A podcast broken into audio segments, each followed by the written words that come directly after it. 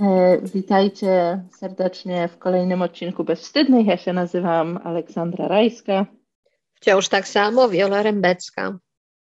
E, witamy Was w takim odcinku, gdzie chciałyśmy porozmawiać o tym, co się dzieje na polskiej granicy, na granicy między Polską a Białorusią. E, I dzisiaj będziemy rozmawiały o tym zarówno w takim kontekście szerszym, geopolitycznym, historycznym, jak również e, takim wewnętrznym, psychologicznym kontekście traumy.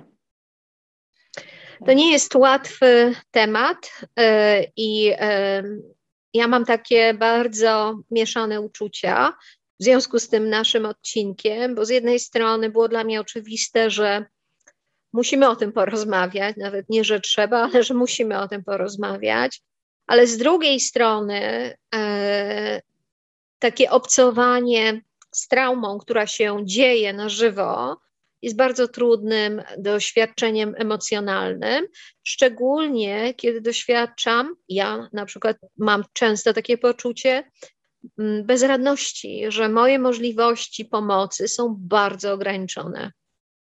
Mhm.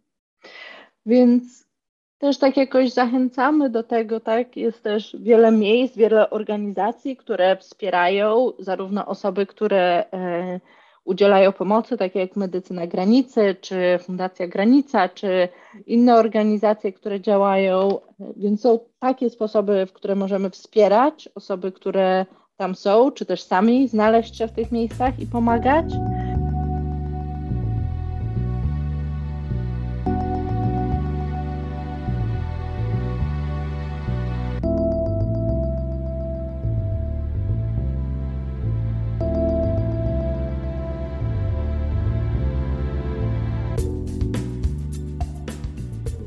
Każdy rodzaj zaangażowania ma tutaj znaczenie, czy wpłacimy 20 zł, y, czy y, ugotujemy zupę, czy wyślemy y, potrzebne ubrania, czy inne środki do tego, żeby przetrwać. Niemniej jednak bezradność jest wpisana też i w takie działania, i warto sobie z tego zdawać sprawę, że to jest część sytuacji, w której dla wszystkich to, co się dzieje na granicy, jeżeli dla Was ma to znaczenie, to częścią tego doświadczenia jest bezradność.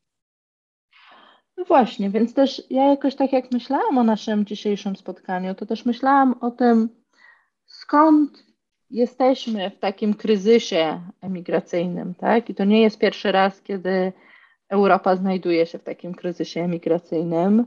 E, wszyscy słyszeliśmy o ludziach, którzy przy, przepływali przez Morze Śródziemne na łódkach z północnej Afryki i o tym, co się działo, jak wiele osób zmarło na, w Morzu Śródziemnym, e, jak wiele ciał zostało wyniesionych na plaże w zachodniej Europie, osób, które starały się dotrzeć tam.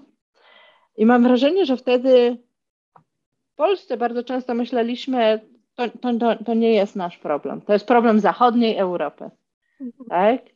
E, tak jakbyśmy my nie byli zachodnią Europą, tak jakbyśmy my nie byli częścią Unii Europejskiej, tak jakbyśmy my nie byli krajem, który jest bardzo zamożny i który w związku z tym ponosi też pewne etyczne zobowiązania wobec krajów, którym nie, po, nie powodzi się aż tak, jak nam się powodzi.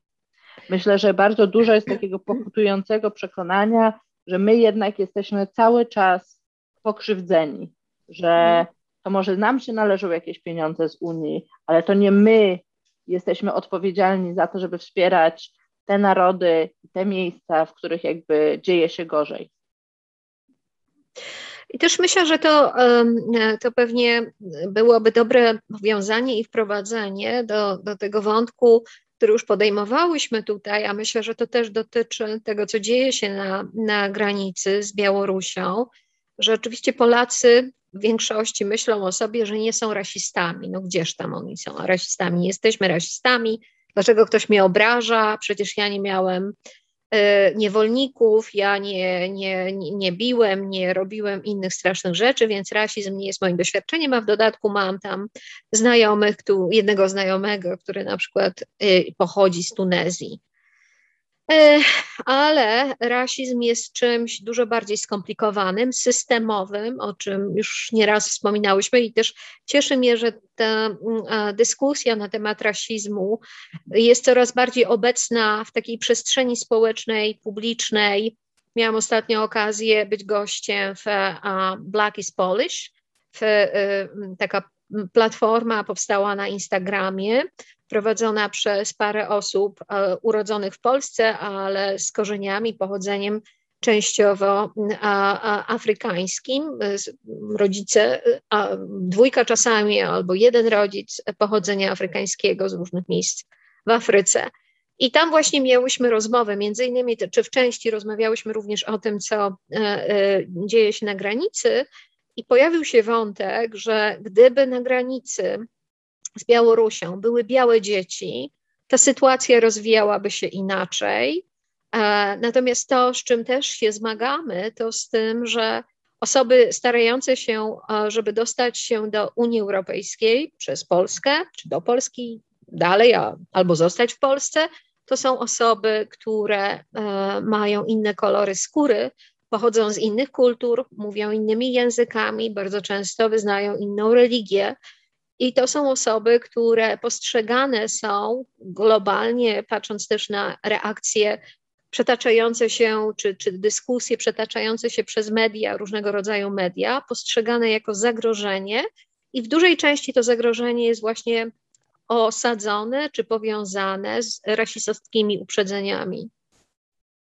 I myślę, że to jest bardzo ważne, że tak łatwo jest nam myśleć o tych osobach jako o innych osobach. Tak? Myślę, że wszyscy byli bardzo poruszeni zdjęciem e, małego dziecka w takim ciepłym kombinezonku, siedzącego w środku lasu. Ale myślę, że gdyby ta dziewczynka miała blond włosy i niebieskie oczy.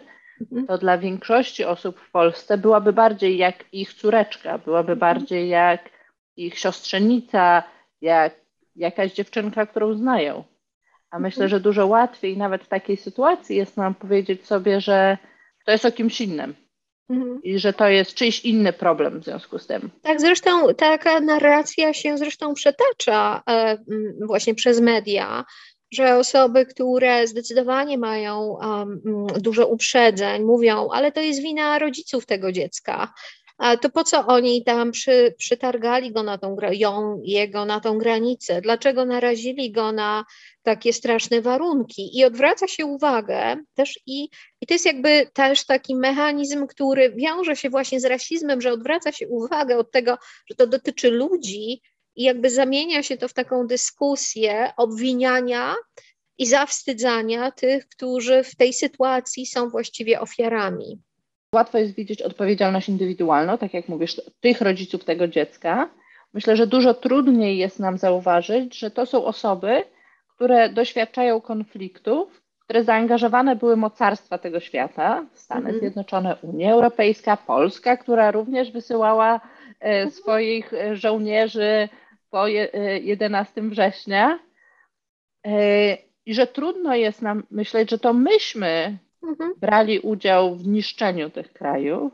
Mhm. W związku z tym teraz osoby, które tam mieszkały, nie są w stanie tam mieszkać, mhm. że to myśmy byli zaangażowani w niekończące się wojny w tych krajach i teraz te osoby przychodzą nas prosić o pomoc. Mhm. Tak jak myśmy byli gotowi brać udział w tych konfliktach zbrojnych, tak nie jesteśmy gotowi pomóc im.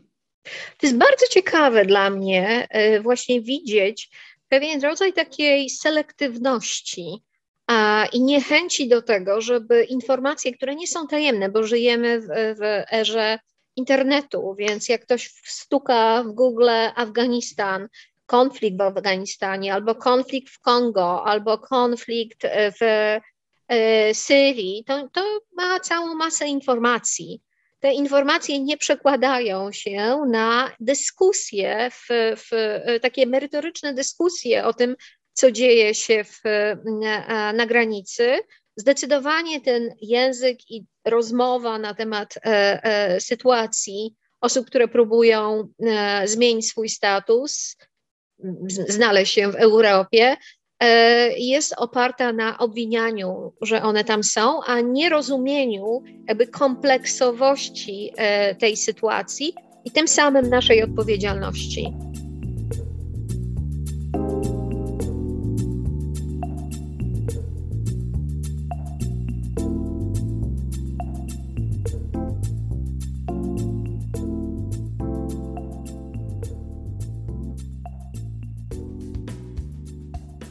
Mhm.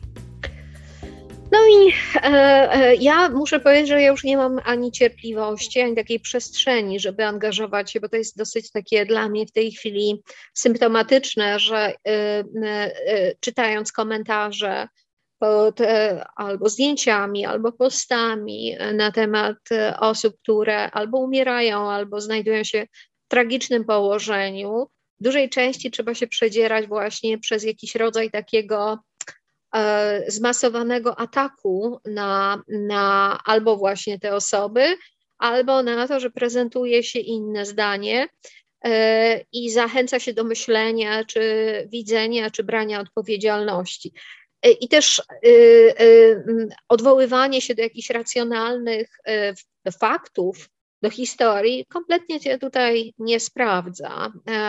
Narracja w kontekście tego, co się dzieje na e, granicy z Białorusią, spolaryzowała się w taki bardzo radykalny sposób, jak na wojnie. Jako społeczeństwo tak, zastanawiamy się, dla kogo jest miejsce w Polsce i kto może być Polakiem. Kinga Dunin w krytyce politycznej napisała taki trochę prześmiewczy tekst pod tytułem Polskie kobiety witają uchodźców. Zacytować fragment tego, tak, że jakby szariat, jeśli ktoś chciał mieć, e, chciał mieć straszny fundamentalistyczny szariat, mógł go znaleźć bliżej niż nad Wisłą. Poza gwałtami i burkami straszy się polskie kobiety też terrorystami. Wydaje się jednak, że głównym motywem uchodźców jest raczej pragnienie wygodniejszego życia, a nie ścinanie głów.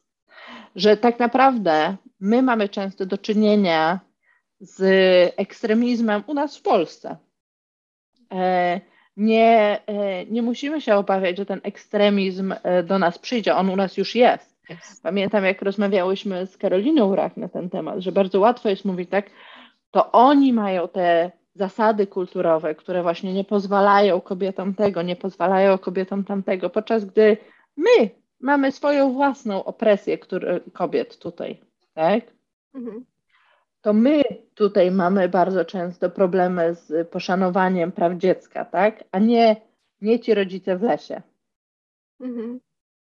I myślę, że często gdzieś jak staramy się, tak powiem, wyeksmitować te rzeczy na tych innych, tak? Po to, żeby zapomnieć o tych swoich własnych. Mhm. No zdecydowanie można powiedzieć, że e, osoby, które starają się, e, starają się zmienić swoje życie, przede wszystkim zmienić sytuację zagrożenia życia na status czucia się w miarę bezpiecznie, e, mm, no właśnie postrzegane są w tej chwili jako te, które e, e, w związku z ich chęciami wniosą w nasze życie, czy w życie osób żyjących w Polsce, jakieś straszliwe zamieszanie i problemy i zmienią właściwie wszystko, czy wywrócą wszystko do góry nogami. To jest bardzo ciekawe, że ten obcy przez polską społeczność jest postrzegany jako zagrożenie, co oczywiście już nie raz i w różnych kontekstach było podejmowane, dyskutowane w kontekście prawda, naszego doświadczenia zaborów, w kontekście I wojny, II wojny światowej, w kontekście komunizmu, że ci, którzy przychodzili w tamtych czasach, czy przy tych okolicznościach, rzeczywiście, to jest nasze realne też doświadczenie, pozbawiali nas tożsamości, języka, kultury i próbowali zmienić w kogoś, czy przymusić do czegoś, co, co było w, w, w konflikcie z, z nami. Natomiast sytuacja, i to jest też ważne, że sytuacja w tej chwili wygląda inaczej. Też wrócę do tego, co mówiłaś na początku, Ola, że Polacy, tak mówiąc generalnie, bardziej widzą siebie jako biedne ofiary, a nie tych, którzy mają. My nie jesteśmy już w tej chwili w pozycji e, niewolników, e, e, przynajmniej tak zewnętrznie, bo wewnętrznie pewnie jednak dalej pewien rodzaj podległości prezentujemy w związku z różnego rodzaju wyborami. I lubimy, żeby nami rządzili ci, którzy nas dominują, niestety, patrząc na różnego rodzaju polityczne wybory, które zostały dokonane.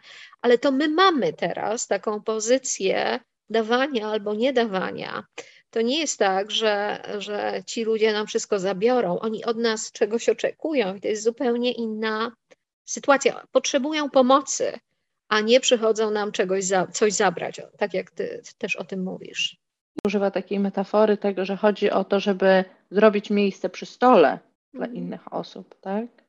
Że jakby jeśli nam się dobrze powodzi i my siedzimy i jemy, to chodzi o to, żeby więcej osób mogło usiąść z nami do tego stołu, tak? Mhm. Podczas gdy mam wrażenie, że głównie słyszę głosy dotyczące tego, jak powinniśmy otoczyć teraz murem mhm. swój stół, żeby na pewno nikt nam tutaj nie zabrał. Nie zabrał. Tak.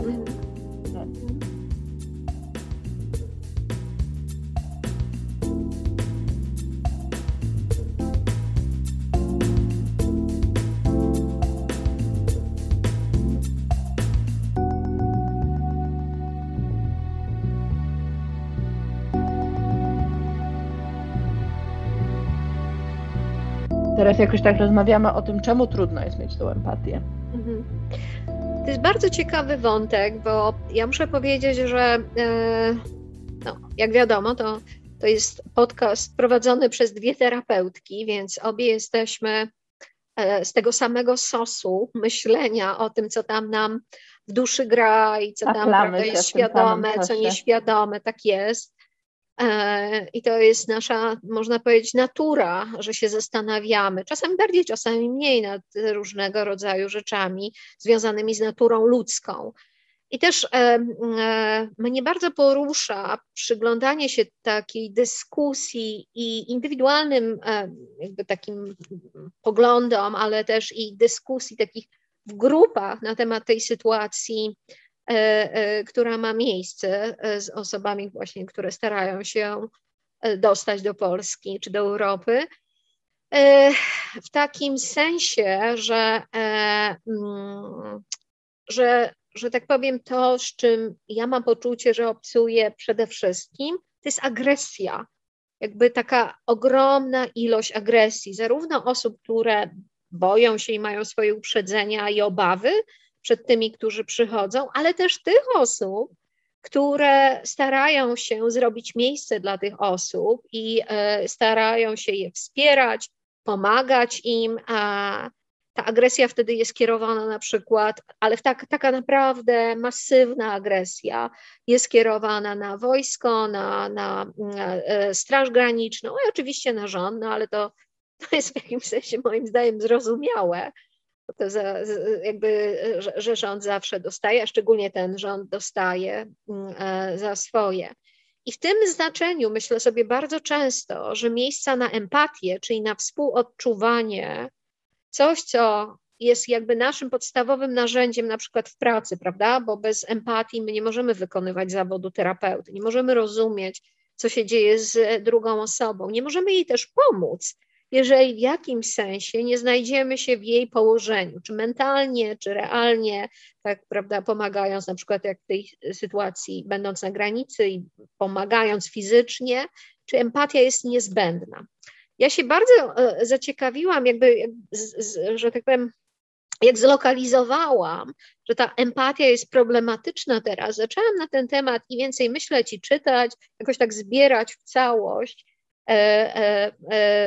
różne swoje obserwacje. I po pierwsze, empatia jest bardzo związana, o tym trzeba byłoby pamiętać, z poziomem lęku i poczucia bezpieczeństwa. Czyli empatia nam się uruchamia wtedy, kiedy zwiększa nam się lęk. Jeżeli czujemy więcej lęku, bo czegoś na przykład nie rozumiemy, albo coś jest dla nas nowe, albo coś jest zaskakujące, no to to właśnie jakby jest takim bodźcem do e, uruchamiania takiego empatycznego, e, e, takiej empatycznej odpowiedzi i angażowania się w to, co się na przykład z kimś dzieje, żeby kogoś lepiej zrozumieć, prawda? Albo znaleźć się w jego położeniu, albo uruchomić jakieś tam działania, które miałyby rozwiązać tą sytuację. Natomiast też tak jest, że jeżeli my jesteśmy w sytuacji, hmm, można powiedzieć, takiego przedłużającego się poczucia zagrożenia, e, czyli też takiego e, e, fizjologicznego zakłócenia, bo prawda, jak jesteśmy w poczuciu zagrożenia, fizjologia, nasz, nasz mózg też nie pracuje w taki typowy, codzienny sposób. I, I wtedy też nasza możliwość współodczuwania zmienia się. I ona się na przykład selekcjonuje. Możemy komuś współczuć, ale już innym nie będziemy współczuć. By to tak uprościć, prawda? Będziemy współczuć białym dzieciom, ale kolorowym to już nie będziemy współczuć, bo to już jakby nie ma możliwości, też tak fizjologicznie można powiedzieć wręcz, nie ma możliwości, żeby komuś, e, kogoś, kogoś ogarniać taką emocjonalnością własną. I to sprowadziło się w takim moim myśleniu do, do takich, e, znaczy tak, po pierwsze do myślenia o tym, że osoby, które w tej chwili fizycznie aktywnie są zaangażowane w pomoc osobom na granicy, są w bezpośrednim doświadczeniu traumatycznych wydarzeń. To jest jakoś oczywiste, prawda? O tym się mówi. Czyli te osoby, które pomagają, i to trzeba bardzo wyraźnie podkreślić, potrzebują pomocy, różnego rodzaju pomocy psychicznej, E, fizycznej, obecności, e, rozumienia, przestrzeni na to, żeby mogły, jak to się mówi, odgadać, co się z nimi dzieje, dostać też wsparcie, czasami profesjonalną e, pomoc. To jest jakby niezbędne. Ale też na poziomie takim społecznym, bardzo ważną rzeczą, i to na przykład było bardzo ciekawe odkrycie dla mnie, że język, jakiego używamy, może również naszą empatię, że tak powiem, rozbudowywać, ale może ją również hamować. Czyli na przykład są takie badania, które pokazują, że jeżeli e, opieramy współodczuwanie na takim różnicowaniu, że ten jest dobry, a ten jest zły, to ta empatia będzie nieskuteczna długofalowo. Znaczy nie będziemy mogli być tak naprawdę pomocni, ponieważ, e, e, ponieważ poprzez właśnie to takie oddzielanie, to o czym mówiłyśmy chwilę wcześniej, prawda, że ci inni są zagrożeniem czy są źli, de facto nie możemy, że tak powiem, znaleźć się w ich położeniu, bo, że tak powiem, coś innego nam zajmuje e, uwagę. Czyli mówiąc z innej jeszcze strony, żeby rozwijać empatię, e, m, mm, że tak powiem, musimy być w takiej pozycji osób, które są uwrażliwione czy który, których wrażliwość, że tak powiem, jest taka, można powiedzieć, na pierwszym planie. I ta właśnie wrażliwość będzie czymś, co będzie pomocna dla tych, którzy potrzebują pomocy. Czasami tak jest, i to jest jakby obserwowalne i znane zjawisko, osoby, które pracują z traumą, prawda, pracują jako lekarze na, na wojnie, albo terapeuci, którzy pomagają a, straumatyzowanym żołnierzom, albo pracują właśnie z osobami, które doświadczyły innych klęsk, czy doświadczyły strasznie złożonej traumy. Po jakimś czasie tacy terapeuci e, doświadczają takiego wypalenia właśnie ze względu na obcowanie z okrucieństwem, z przerażającymi cudzymi doświadczeniami, również z bezradnością, która towarzyszy takim historiom i które są udziałem również osób, które o tym na przykład słuchają i też potrzebują wsparcia dla siebie. Czyli mówiąc, czy tak zbierając całość, to co do tej pory opisałam, to można powiedzieć, że Polska potrzebuje wsparcia i osoby, które są, prawda, i w kraju i starają się pomagać, też potrzebują wsparcia i że wsparcie też oparte na empatii, czyli na rozumieniu, będzie efektywne wtedy, kiedy się będzie budowało język do opisu tego, co się dzieje, natomiast bardzo trzeba uważać z obwinianiem i zawstydzaniem, bo to są takie elementy, które hamują i w konsekwencji uniemożliwiają e, empatię i wspieranie. Ale myślę, że też to, co jest jakoś bardzo ważne, to to, że jeśli, że, że empatia idzie w dwie strony, tak? Że my musimy mieć pewną empatię do siebie, do tego, że Polska ma historię, jaką ma, że jesteśmy pomiędzy wschodem a zachodem, że znowu rozgrywa się coś pomiędzy Europą Zachodnią a Rosją naszym kosztem. I musimy mieć empatię w stosunku do ludzi, którzy są teraz na naszej granicy. I że jakby jedno nie, nie, nie może wystąpić bez drugiego, że musimy mieć, kiedy mamy empatię w stosunku do nich, jesteśmy w stanie być bardziej empatyczni w stosunku do siebie, i kiedy jesteśmy empatyczni w stosunku do siebie, widząc pewną taką złożoność tego właśnie, o czym mówiłyśmy, tak, że Polska z jednej strony i potrzebuje, ale i też ma i może dać. Tak. Wtedy jesteśmy w stanie też jakby być empatyczni dla innych. Mhm. I też trzeba o tym powtarzać, znaczy trzeba o tym pamiętać i powtarzać i przypominać sobie, że w tej sytuacji kryzysu e, musimy o siebie dbać i to dbanie jest zarówno na poziomie takim osobistym, czyli trzeba starać się na przykład dobrze jeść, albo spać, albo chodzić na spacery, czyli coś bardzo takiego fizjologicznego i osadzonego z takim doświadczaniem przez zmysły, ale też, że trzeba o siebie dbać i to jakoś, ja widzę, to jest dla mnie coś takiego, co ja też mam, ja lokalizuję to, ja mam taką samą tendencję, nad którą bardzo pracuję, do tego, żeby nie, nie rzucać się w każdą sytuację kryzysu, znaczy, żeby nie być tym ratownikiem, który po prostu rozwiąże wszystkie problemy, bo tak, bo to jest niemożliwe. Znaczy, poprzez właśnie budowanie takich empatycznych powiązań, no może ja dzisiaj właśnie nie mogę i muszę odpaść i zająć się sobą, ale i Ksiński, i Grekowski, Zetowski, czy ktokolwiek inny może to wziąć na siebie. I też w tym sensie empatia będzie pomocna w, w tym, żeby robić tą przestrzeń dla siebie, żeby się regenerować. I równocześnie, tak jak mówiłyśmy wcześniej, pamiętać o tych szerszych uwarunkowaniach.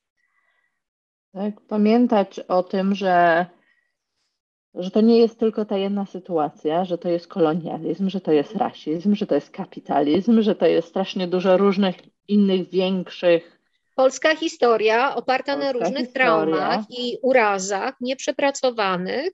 I, I że też, to jest jakby teraz... teraz kolejny akt mhm.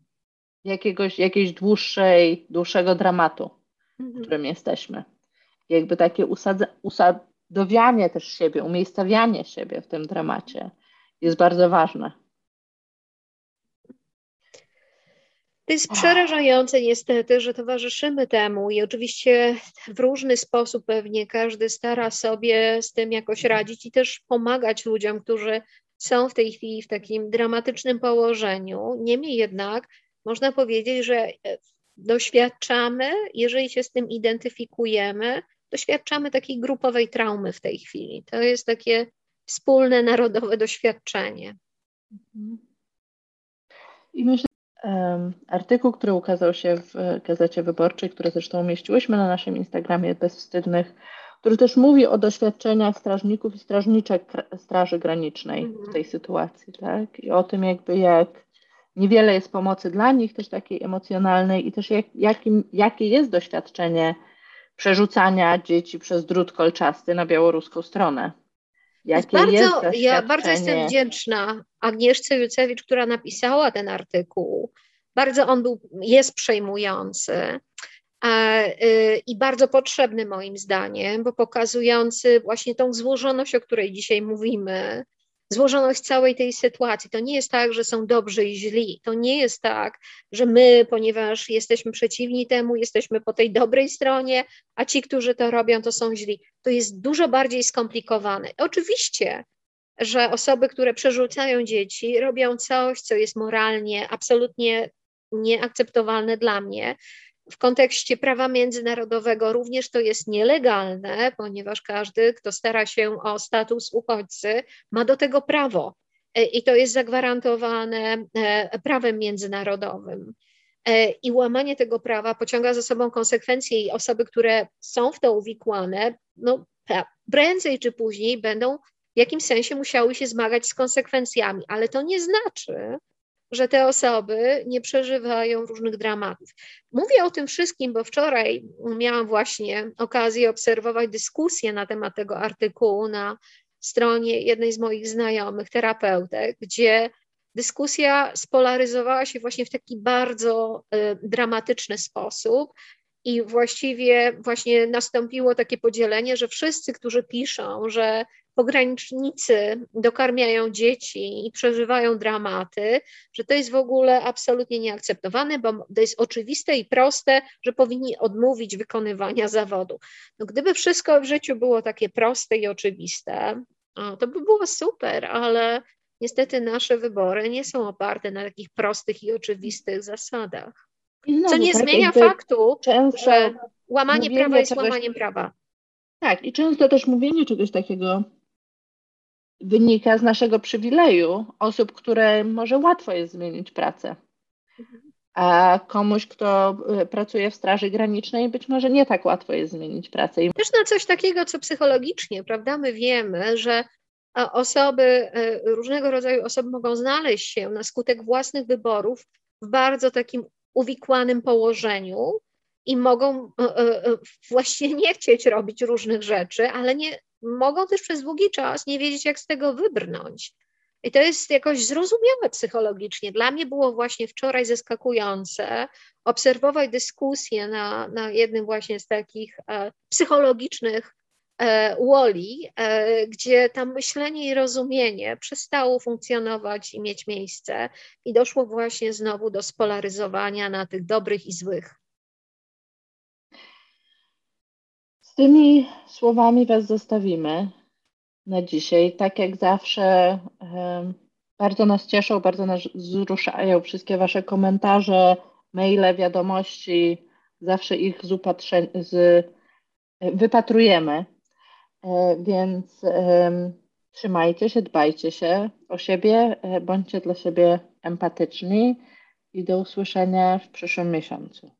Absolutnie wspieramy Was i liczymy na Wasze wsparcie. My też potrzebujemy wsparcia, w sensie i rozumienia tego, o czym mówimy, i odpowiedzi na, na te nasze e, audycje, ale również takiego wsparcia związanego z tym, że to, co próbujemy przekazać, jakoś naprawdę zachęca, e, zachęca do myślenia. A to, co się teraz dzieje też w Polsce, wymaga naszego głębokiego myślenia, refleksji i bycia razem. Będziemy razem w przyszłym miesiącu. Do zobaczenia. Do zobaczenia.